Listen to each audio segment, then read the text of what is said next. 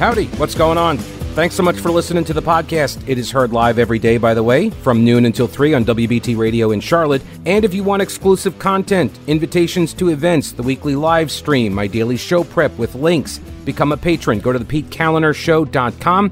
This podcast is also supported by North Carolina businesses, so please consider supporting them. Try not to skip through their short ad. Make sure you hit the subscribe button to get every episode for free right to your smartphone or tablet. And thanks so much for your support.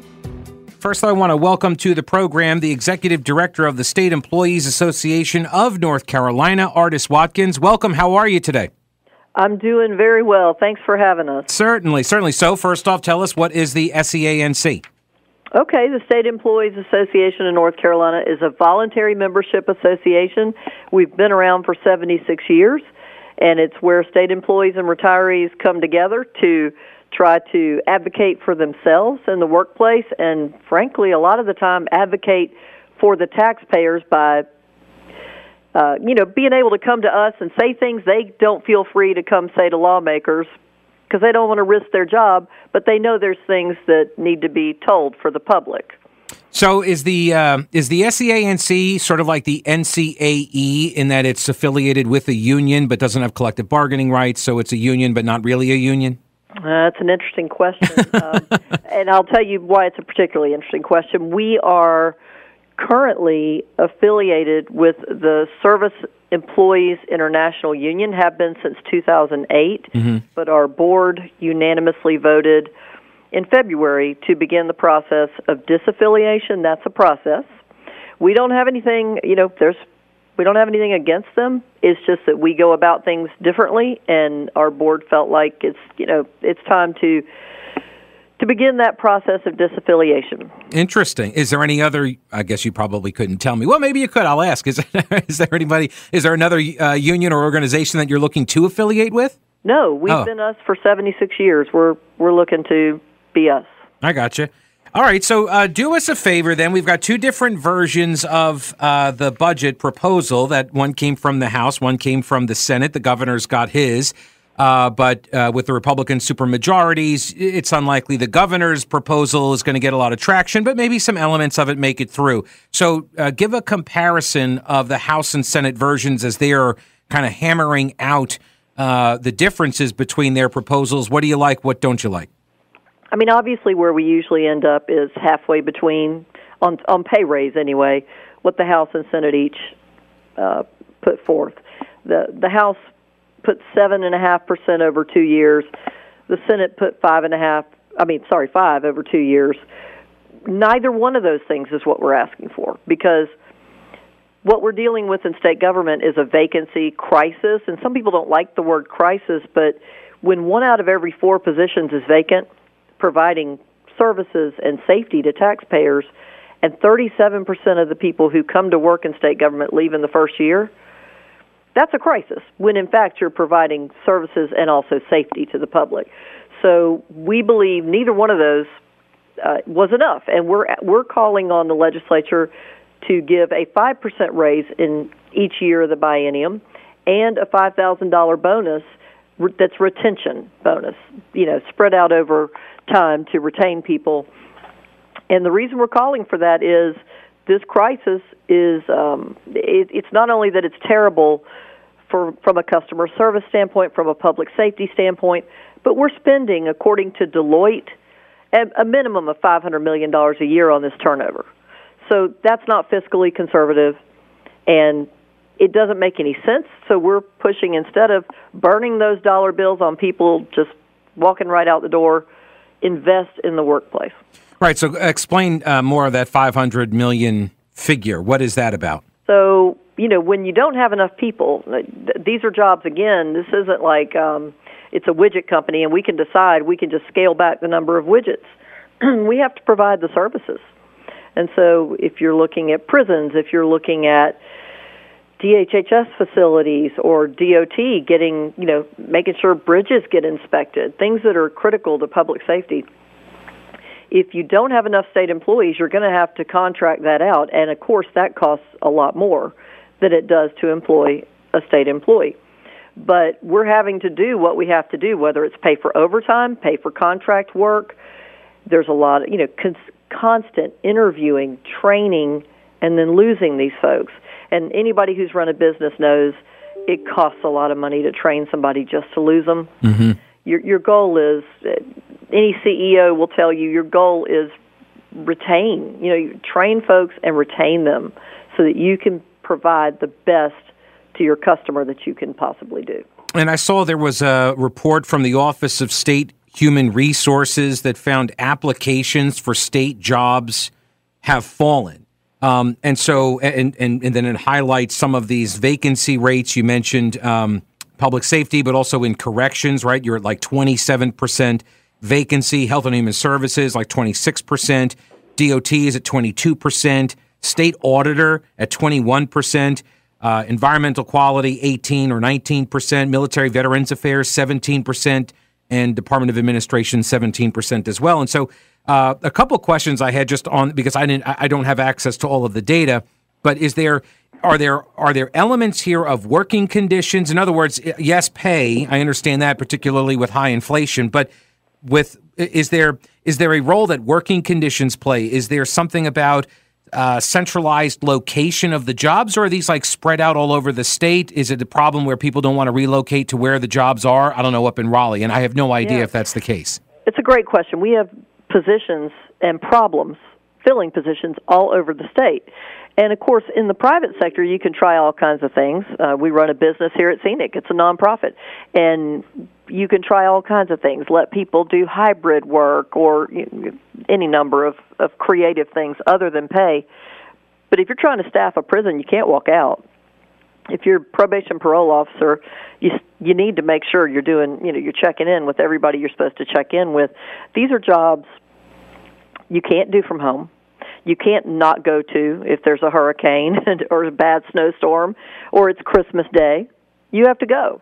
And so, you know, that's another thing about state employees generally and and certainly our SEANC members they take the job very seriously that's the state law pro- prohibits us from walking out or striking but you wouldn't see that happen it's not in the ethos of state employees they they would not walk away from a prison or walk away after a, a hurricane from clearing the roads so people could get where they needed to go and get to safety. It just wouldn't happen. And so what we're saying is you want to retain that feeling of loyalty and also again save that five at minimum of 500 million dollars a year we're just flushing down the toilet in turnover by keeping folks is it? Um, uh, is this a message that is being received at all by the budget writers uh, up in Raleigh? Well, we'll find we'll find that out in the next week. I, I think though it's it's a tough one not to receive in in a lot of ways because again, you know the the North Carolina economy. I just saw something on Wallet Hub that ranked our economy the seventh strongest in the country, and when you when you've built such a strong economy and you're a lawmaker and the state employees are your workforce, how in the world would you not want to provide the best you can to taxpayers? Because knocking down uh, the taxes they pay by one or two percentage points really isn't all that attractive to taxpayers if they're paying for 100% of services and getting 75%, and that's what's happening right now. Have you considered maybe um, making all of the employees a governor because the governor's getting like a forty thousand dollar raise in one of those budget proposals? Listen, I think every employee should be paid commensurate with what the market would go would would give. I don't know what a governor goes for in the private sector. I don't think they have them, but we do know what state jobs go for in the private sector, and they're about fifteen we you know you know that if you work for the state you're not going to get rich you're going to get paid about 15% less for the same job than you would in the private sector that's that's a decision people make when they go to work for the state but when we've gotten to the point we are now we can't even get people to come into these jobs so and, wasn't know, the trade-off i'm sorry wasn't the trade-off always that you, you take the lower pay but you get better uh, uh, benefits and job security it's, yeah, that was the trade-off when when you had those benefits. The benefits have slowly eroded over time, and now, for instance, people who work, came to work for the state, they knew they had health care when they retired. That was a big benefit, and they would accept 15% less every single year, knowing at the finish line that was waiting. That's been taken away, so new hires don't have that. The health plan, the dependent coverage is completely out of reach. So people don't have incentive, and especially younger people are just saying, I'm not making that choice. But again, if you if you look at retirees, they would always get a slight bump every year, a cost of living adjustment. And that shouldn't be the job of the General Assembly. The system was set up to have enough gains to give that bump. But that hasn't happened in so many years that what's happening now is employees who might have eight, nine years in are saying, I'm not going to stay, hoping that I would get that benefit because it's clearly not going to happen. So, not giving retirees a COLA is actually affecting our ability to get people to come to work or stay at work. Ardis Watkins, the executive director of the State Employees Association of North Carolina. Anything else you want to add before we let you run? Just listen, taxpayers, call the General Assembly, tell them, you know, 5% each of the next two years for state employees so that you can have full services is a good idea. Thanks so much for your time. I appreciate it. Thanks for having us on. All right, now you've heard me talk about them. Old Grouch's military surplus. They're expanding with more ways to get your hands on authentic U.S. military surplus items. Go to oldgrouch.com, check out the links for the online auctions for rare finds and the vintage shop. Unique, really cool items from modern tactical gear to historical collectibles. Tim at Old Grouch's is always finding new stuff. When I started the podcast at the beginning of the pandemic, my first advertiser was Old Grouch's. If you enjoy the show and derive any value from it, I'm hoping that you will consider supporting one of the businesses that make it possible. Lots of gift ideas for that person who loves the military style for fashion or decor. There really is something for everyone at Old Grouch's Military Surplus in beautiful downtown Clyde and online at oldgrouch.com. The North Carolina Supreme Court has issued orders allowing attorneys from both the ACLU and the Institute for Justice to file briefs supporting Ace Speedway. Ace Speedway, remember them? They opened up during the pandemic, fought the governor, got shut down by Mandy. She's got it going on. In its legal fight against the state's top health official, State Health and Human Services Secretary Kody Kinsley, who is urging the High Court to reverse the State Court of Appeals. A unanimous appellate panel ruled back in August of 2022 that the Speedway owners could pursue a lawsuit against Kody Kinsley over the forced shutdown of the Speedway in 2020 during the pandemic. But Pete, Kinsley didn't order them closed. Mandy Cohen did. Yeah, well, the lawsuit accused Mandy Cohen of shutting down the, the Speedway for three months, but then she retired and Kinsley took over. So they're just going to keep suing whoever's in charge. The reason why they got shut down, they uh, the speed track claims is that um, comments made by one of their owners against Governor Roy Cooper's COVID response, and that's what prompted the shutdown, the targeting of Ace Speedway. No other speedways were targeted, just Ace. In answering the question, the court should articulate a standard for selective enforcement claims under Article 1, Section 14 and 19 of our Constitution that ensures meaningful accountability when state officials abuse their power, the ACLU lawyers argued. I got to tell you, like, this is fantastic. It's so refreshing. The ACLU on the side of actual liberties again. Isn't it nice? I mean, I'd like to think maybe we had a small thing to do with it, but with their former lobbyist running afoul of me and them, you know, and I mean, it's really just them. Anyway, uh, where a, a claimant has pled facts indicating that a state official's enforcement decision was substantially motivated by protected speech, a selective enforcement claim should survive a motion to dismiss. What does that mean? It means that they have made this claim that their protected speech was retaliated against, and that was the motivation. The substantial motivation for the retaliation was the speech, and that speech was protected. And the ACLU is now weighing in on the side of the Speedway in order to help make that argument. And that they were singled out for the retaliatory uh, action. So we shall see. No, uh, there's they have not scheduled the uh, the oral arguments yet in this case, but I'll be following it. All right, hey, real quick. It is estimated that more than 6 million Americans have Alzheimer's. It affected my family. My grandpa had it. New research and treatments are showing promise, but there's still a long way to go. So, can you help me by supporting the Alzheimer's Association's Western Carolina chapter? The Family Dance Party Charlotte's on June 10th from 1 o'clock until 5 o'clock. It's at the Roxbury nightclub in Uptown Charlotte. Go to mix1079.com and get tickets and come bust a move on the dance floor or donate tickets to a family that's battling the disease. The Family Dance Party is presented by Jameson Realty. Again, if you can help us out, I appreciate it. Go to mix1079.com and thank you for considering the request. And I want to welcome back to the program Dr. Andy Jackson. He is the director of the Civitas Center for Public Integrity at the John Locke Foundation. You can read his work at johnlocke.org. Uh, Andy, how are you? Doing great. How are you doing? I am doing all right. It's been a while since we last chatted. Uh, and I saw your piece uh, about uh, ghosts who were voting, which I thought was pretty interesting. I was going to try to hold on to it until Halloween, but figured now I might as well get you on before October. So, uh, what exactly are these ghosts who voted in the 2020 election? Well, what we define ghosts as people that voted even though they did not, in the end, have valid registrations. Um, what we had was folks that do same day registration in North Carolina, which is what you do during the early voting period. Folks can register and vote on the same day. Um, they're supposed to present some kind of evidence that they live at the address that they say they do, like a bill or, or an old ID. And then once they've done that process, they put in their ballot, and then the county board will try to verify that address through the normal means, just like anybody else that registers to vote.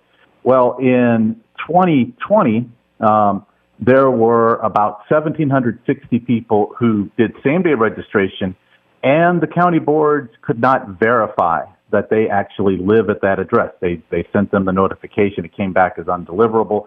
Um, and so those folks were taken out of the voter, voter rolls, but despite that, the ballots associated with those registrations were still counted. That seems problematic, Andy. I'm not an elections expert. That seems like it might be a bit of a problem, though.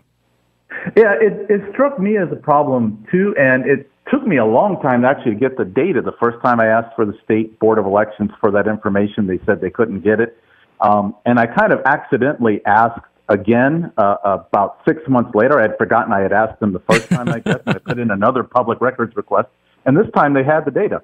Um, so I was able to find out about the existence of those folks. And what the state board says is that uh, because they sent that first part of verification, the utility bill, which basically shows that they have some association with that address at some point in the past, you know, either 30 days ago or six months ago with an ID, um, that that qualifies for counting the vote, even though they, there's also evidence that they do not currently, at least at the time of voting, live at that address because the address couldn't be verified.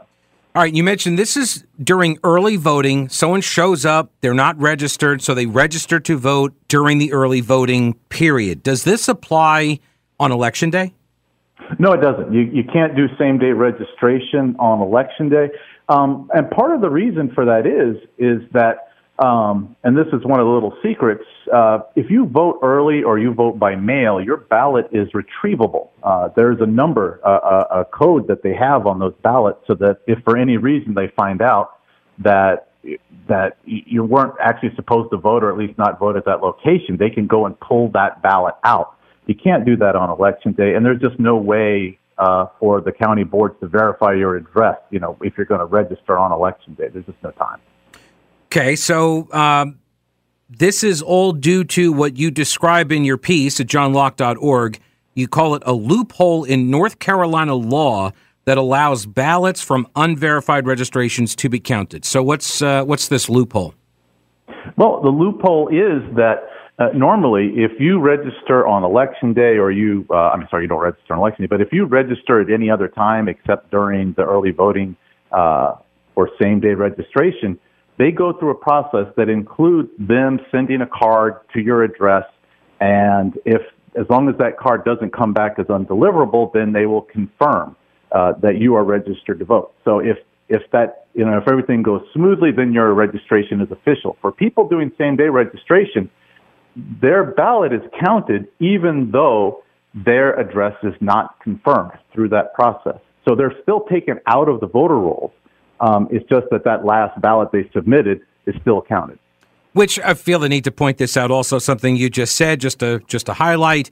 You said that they, under normal circumstances, when you register to vote, they then send out a card. The Board of Elections will send a card to your address, and if it doesn't come back undeliverable, then they assume it's a legitimate registration, which to me is Correct. bonkers. it's just nuts that we're relying on the Postal Service not sending something to be the, the verification. Right. And well, it, it's, we're kind of stuck. I mean, I guess without doing something like that, you're having to people, you know, go manually look at folks' houses and knock on doors or whatnot. But this is this is the system that we have. But people that do this same day registration, uh, 1,700 of those folks failed to even clear that hurdle. Uh, so it's it's a real problem. Yeah. You also have a quote here in the law in the event that the County Board of Elections cannot verify the address, your voter registration application will be denied and your absentee vote may be subject to challenge. Shouldn't that, I don't know, shouldn't that uh, get at, get us at a some uh, some sort of an enforcement mechanism? Um, well, here's the problem with that, and this is another thing I got I, when I contacted the state board of elections. Um, you have to have individualized knowledge uh, in order to make a challenge. So you ha- actually have to know that somebody had registered to vote and that their their ballot or their registration was not verified by the county board. Now nobody has that. I mean, I had to ask twice, two years after the 2020 election, just to get the data on the numbers, much less the people involved. So it's it's actually an impossible piece of information to get. So all of those 1700s are virtually unchallengeable. Well, it's not like it was a close election, right? no, well, unless you're looking at the North Carolina State Supreme Court Chief Justice race, that was 401 votes. Uh, and you know, we, you know, we all, all, almost always have one or two really close elections that are decided by, say, 10,000 or less votes. Uh, so yeah, this could this small amount could make the difference in some statewide elections periodically. Well, and I, I also saw in your piece here that you mentioned um, uh, work that the Voter Integrity Project did, Jay DeLancy over there years ago in 2008. And I knew this this story sounded familiar, not the story, but the, the information sounded familiar because they had done work on this 15 years ago. This is not some sort of a new problem, but is there a way now to to fix it? Well, there is a there's a way that we have now. Uh, it's actually in this new big election bill that got passed, which is to make um, the same day registration uh, ballots provisional until the address is verified. Now, uh, we had about 96,000 same day registrations in 2020. So, uh, through the normal process, they would have been made, you know, in, back into regular ballots, uh, you know, uh, about 94,000 of those. And then those other 17 would remain provisional.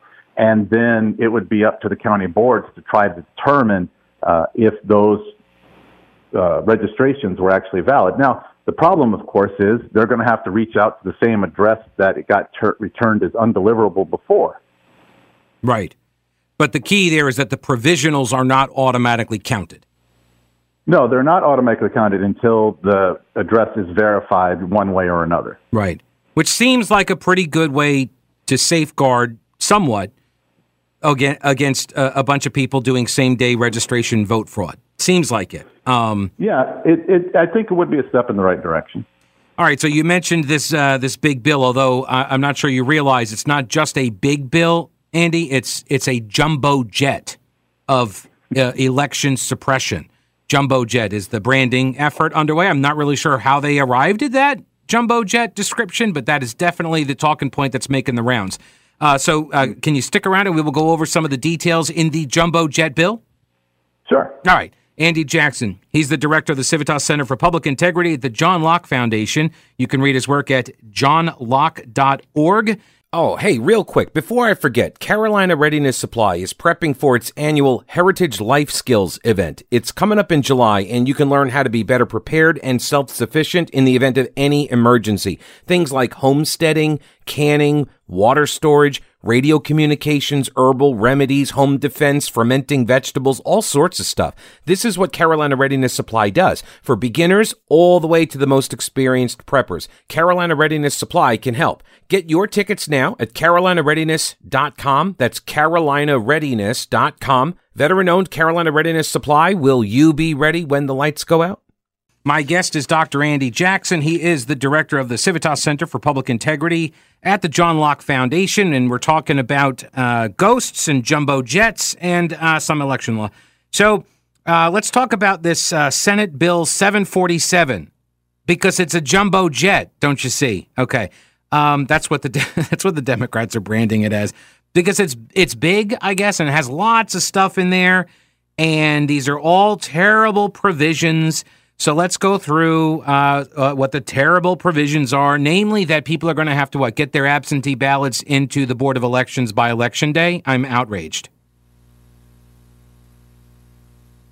Uh oh, Andy, are you there?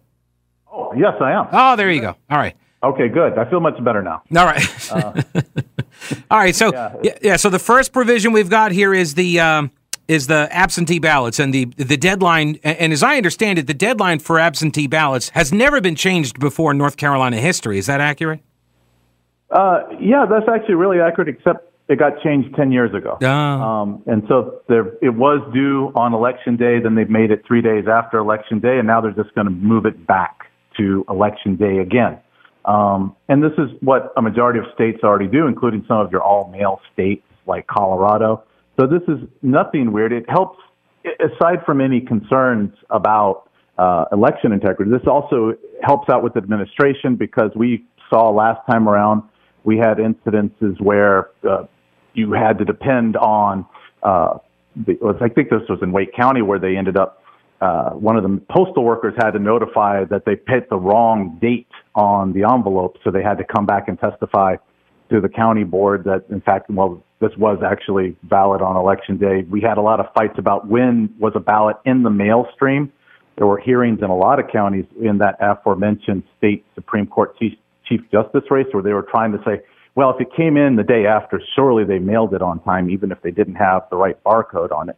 So this clears up a whole bunch of that administrative confusion, uh, and it helps people, you know, basically know the results a little bit earlier.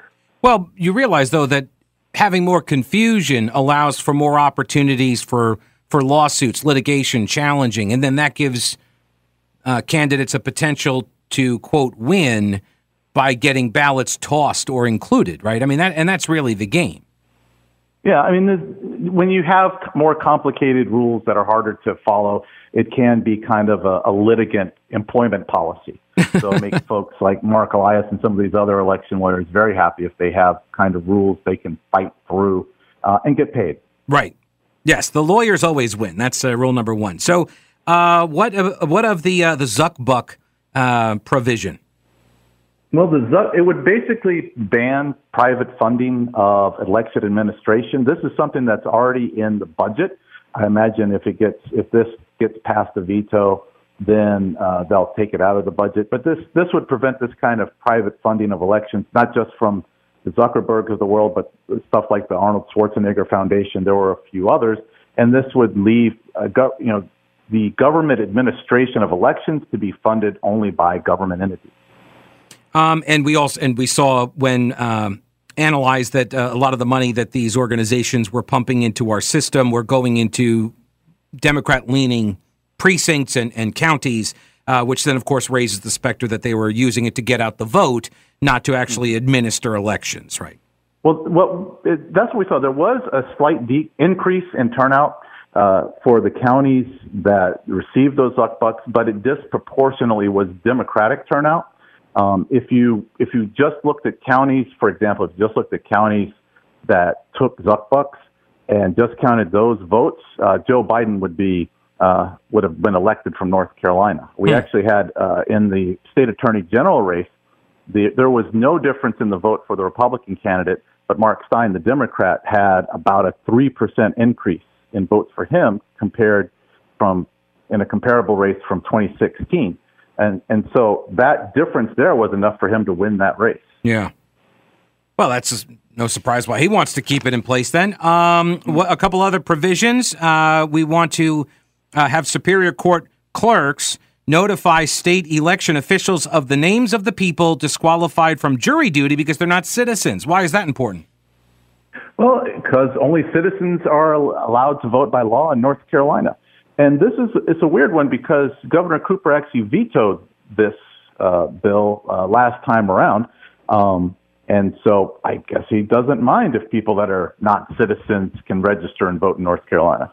Right. So they go in there and they're like, oh, you can't seat me on jury duty. I'm disqualified because I'm not a citizen. But now you don't want that information to be relayed to the elections office for some reason. Yeah, yeah, I, I can't imagine why. That's right. Uh, permit public inspection of ballots at weekly county election board meetings. Now, I will say, I think this is something that we're going to see amended because you can't actually, you don't want people looking at ballots before election day. Uh, now, there, these ballots should be able to be open to public inspection after election day, but you know, if you let people see ballots, even if they don't know who's associated with the ballot, you're basically allowing people to keep a running tally of votes, you know, before election day. So I think that may have been a typo because the title actually talks about absentee ballot container envelopes. And that is something that should definitely be open for public inspection as those come in. So that way, uh, observers and other citizens can verify themselves whether or not they followed all the proper process, that they were properly witnessed, and so forth. There you go. Dr. Andy Jackson, the director of the Civitas Center for Public Integrity, John Locke Foundation. You can read his work, johnlocke.org. Also at carolinajournal.com for all the details on the big jumbo jet Senate Bill 747. Andy, thanks, buddy. Good to talk with you again.